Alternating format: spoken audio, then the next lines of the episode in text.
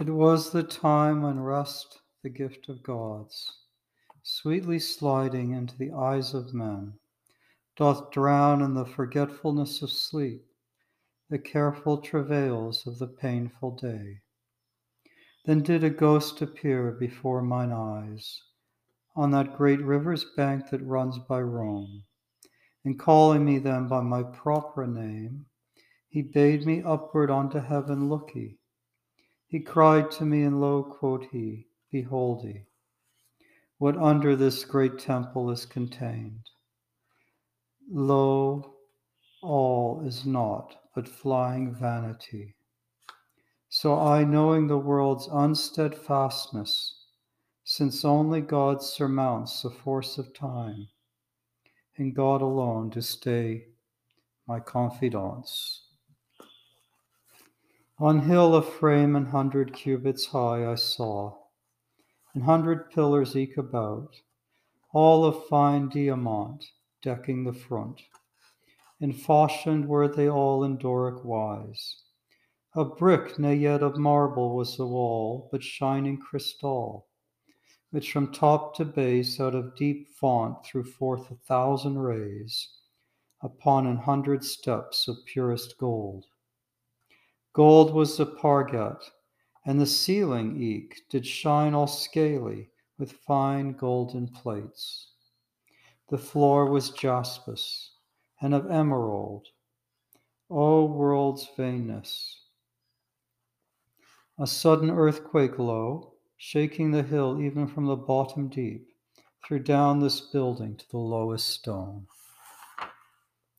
Then did appear to me a sharp spire of diamond, ten feet each way in square, justly proportioned up unto his height, so high as might an archer reach with sight. Upon the top thereof was set a pot made of the metal that we honor most. And in this golden vessel couched were the ashes of a mighty emperor. Upon four corners of the base there lay, to bear the frame, four great lions of gold. A worthy tomb for such a worthy corpse. Alas, naught in this world but grief endures. A sudden tempest from the heaven I saw, with flush stroke down this noble monument. I saw raised up on pillars of ivory, whereof the bases were of richest gold, the chapters alabaster, crystal friezes, the double front of a triumphal arch. On each side portrayed was a victory, with golden wings and habit of a nymph and set on high upon triumphing chair the ancient glory of the Roman lords. The work did show itself not wrought by man, but rather made by his own skilful hand, that forgetteth thunder darts for Jove his sire. Let me no more see fair thing under heaven, since I have seen so fair a thing as this with sudden falling broken all to dust. Then I beheld the fair Dodonian tree upon seven hills throw forth his gladsome shade, and conquerors bedecked with his leaves along the banks of the Italian stream. There many ancient trophies were erect, many a spoil, and many goodly signs to show the greatness of the stately race that erst descended from the Trojan blood. Ravished I was to see so rare a thing, when barbarous villains in disordered heap outraged the honor of these noble boughs.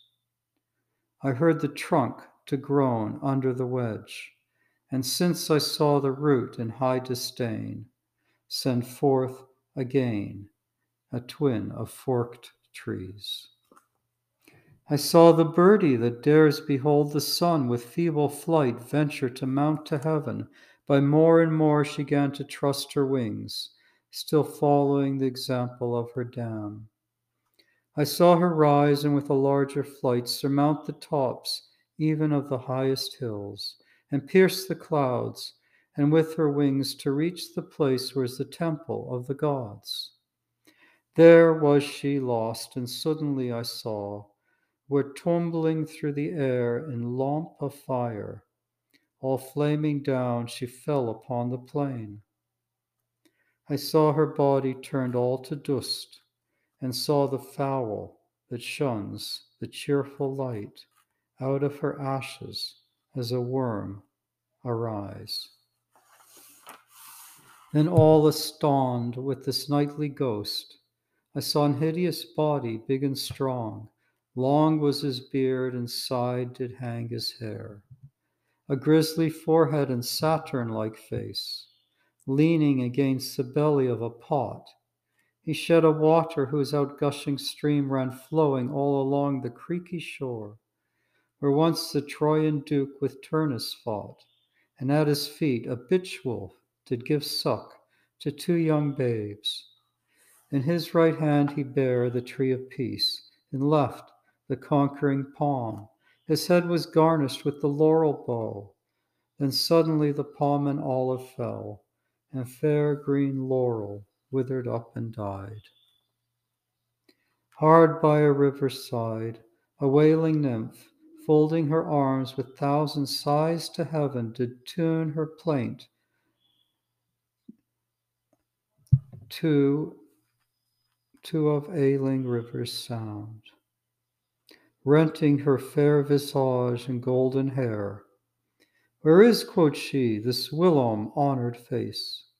Where is thy glory and the ancient praise Where all world's hap was reposed, when erst of gods and man I worshipped was? Alas, sufficed it not that civil bait made me the spoil and booty of the world, but this new hydra meet to be assailed, even by an hundred such as Hercules, with seven springing heads of monstrous crimes, so many Neros and Caligulas must still bring forth to rule this croaked shore. Upon a hill I saw a kindled flame, mounting like waves with triple point to heaven, which of incense, a precious cedar tree, with balm like odor did perfume the air. A bird all white, well feathered on her wings, hereabout did fly up to the throne of gods, and singing with most pleasant melody, she climbed up to heaven in the smoke of this fair fire, the fair dispersed rays, threw forth abroad a thousand shining gleams, when sudden dropping of a golden shore gan quench the glistering flame. O grievous change, that which erstwhile so pleasant scent did yield, of sulphur now did breathe corrupted smell. I saw a fresh spring rise out of a rock, clear as crystal against the sunny beams, the bottom yellow like the shining land the golden Pactole drives upon the plain. It seemed that art and nature strive to join there in one place all pleasures of the eye. There was to hear a noise alluring sleep of many accords more sweet than mermaid's song. The seats and benches shone as ivory, and hundred nymphs sat side by side about. When from nine hills a naked rout of fauns, with hideous cry assembled on the place, which with their feet unclean the water fouled, threw down the seats, and drove the nymphs to flight. At length, even at the time when Morpheus most truly doth appear unto our eyes, weary to see the inconstance of the heavens, I saw the great Typhaeus sister come, her head full bravely with the morion armed. In majesty she seemed to match the gods and on the shore, hard by a violent stream, she raised a trophy over all the world. An hundred vanquished kings groaned at her feet, their arms in shameful wise bound at their backs. While I was with so dreadful sight afraid, I saw the heavens war against her, though, and seeing her stricken fall with clap of thunder, with so great noise I start in sudden wonder.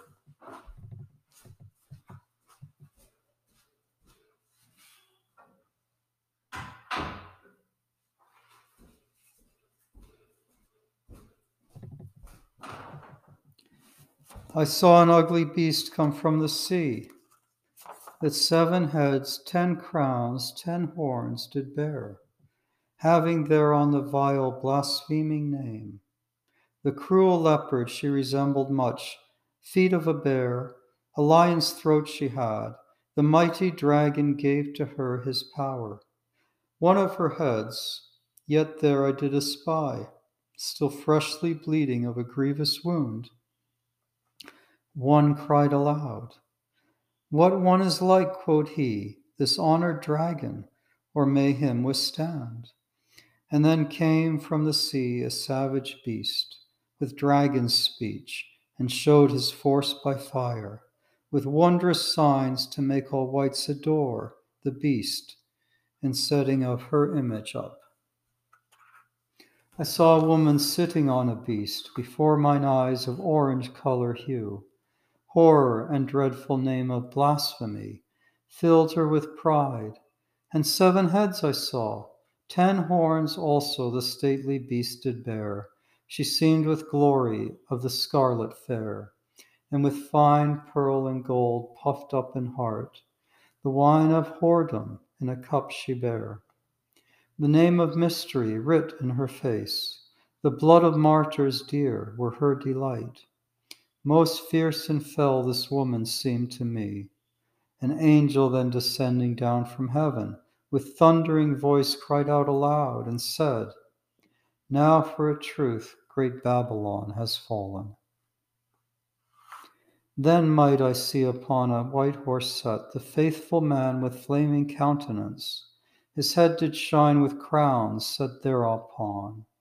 The word of God made him a noble name his precious robe I saw embrued with blood. Then saw I from the heaven on horses white a puissant army come, the self same way. Then cried a shining angel as methought that birdies from air descending down on earth should war upon the kings and eat their flesh. Then did I see the beast and kings also joining their force to slay the faithful man. But this fierce, hateful beast and all her train is pitiless thrown down in pit of fire.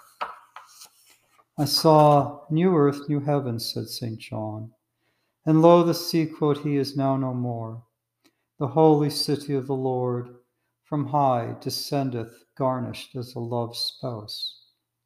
A voice then said, Behold, the bright abode of God and men, for he shall be their God and all their tears he shall wipe clean away. Her brightness greater was than can be found. Square was the city, and twelve gates it had. Each gate was of an orient perfect pearl, that houses gold, the pavement precious stone. A lively stream, more clear than crystal is, ran through the mid, sprung from triumphant seat. There grows life's fruit unto the church's good. That was Edmund Spenser with the sonnet cycle.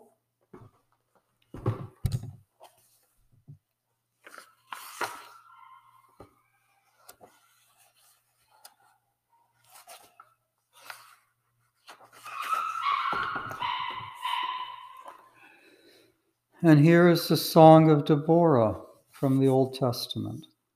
Hear, O ye kings, give ear, O ye princes. I, even I, will sing unto the Lord. I will sing praise to the Lord God of Israel.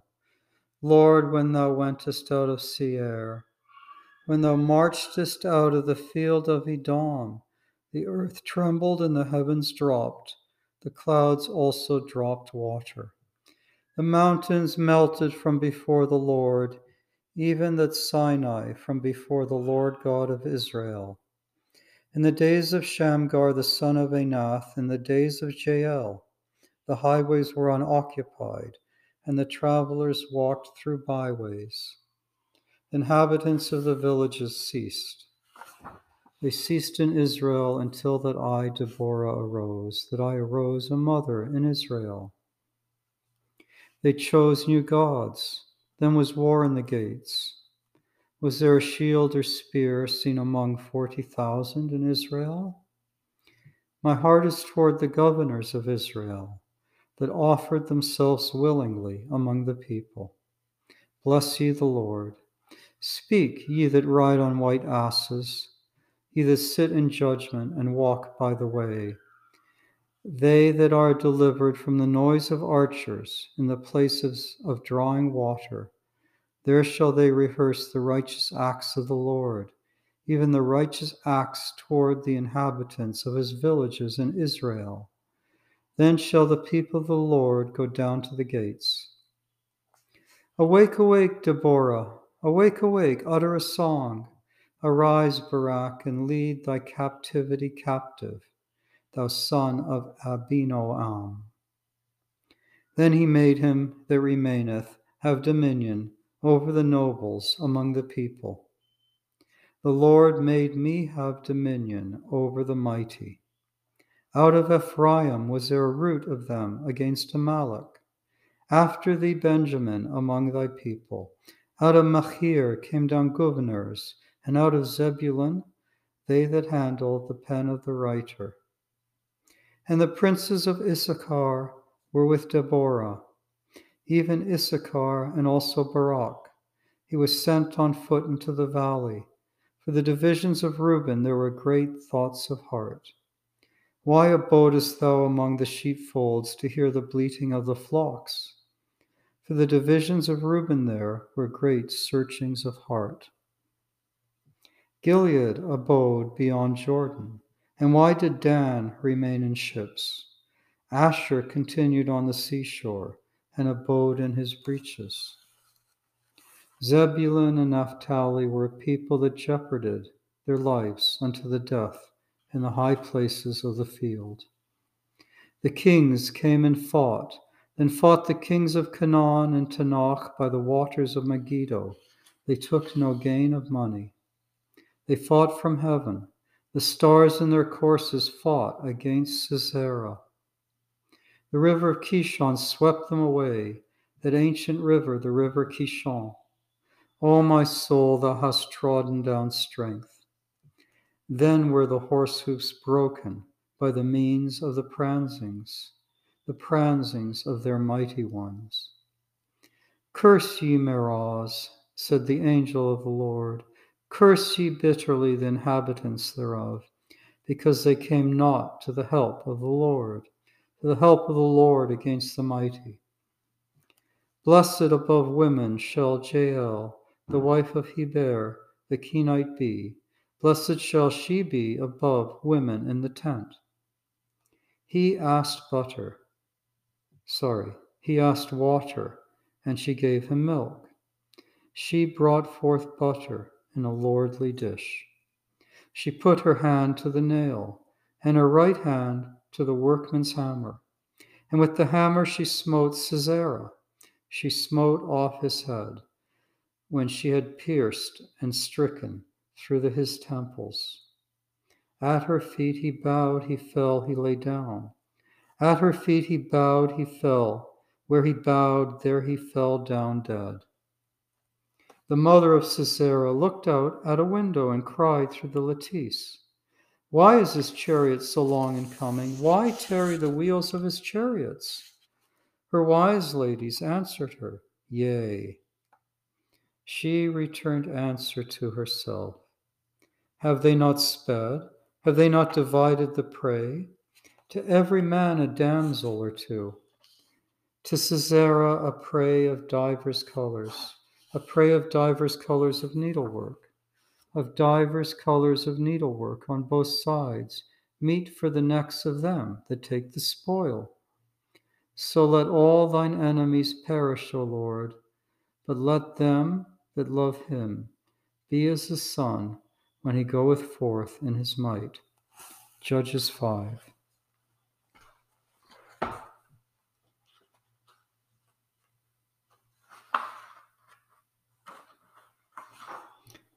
And here is uh, a parable.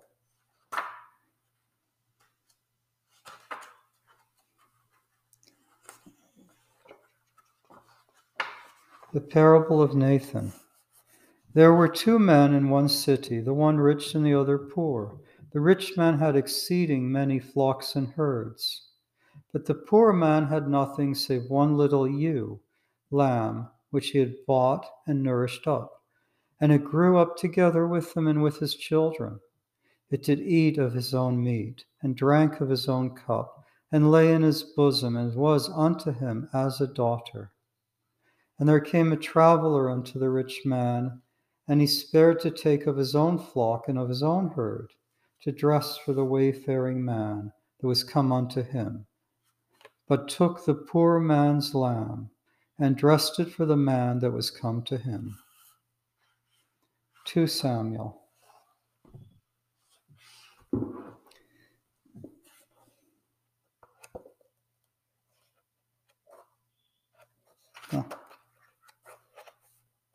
Sonnet 89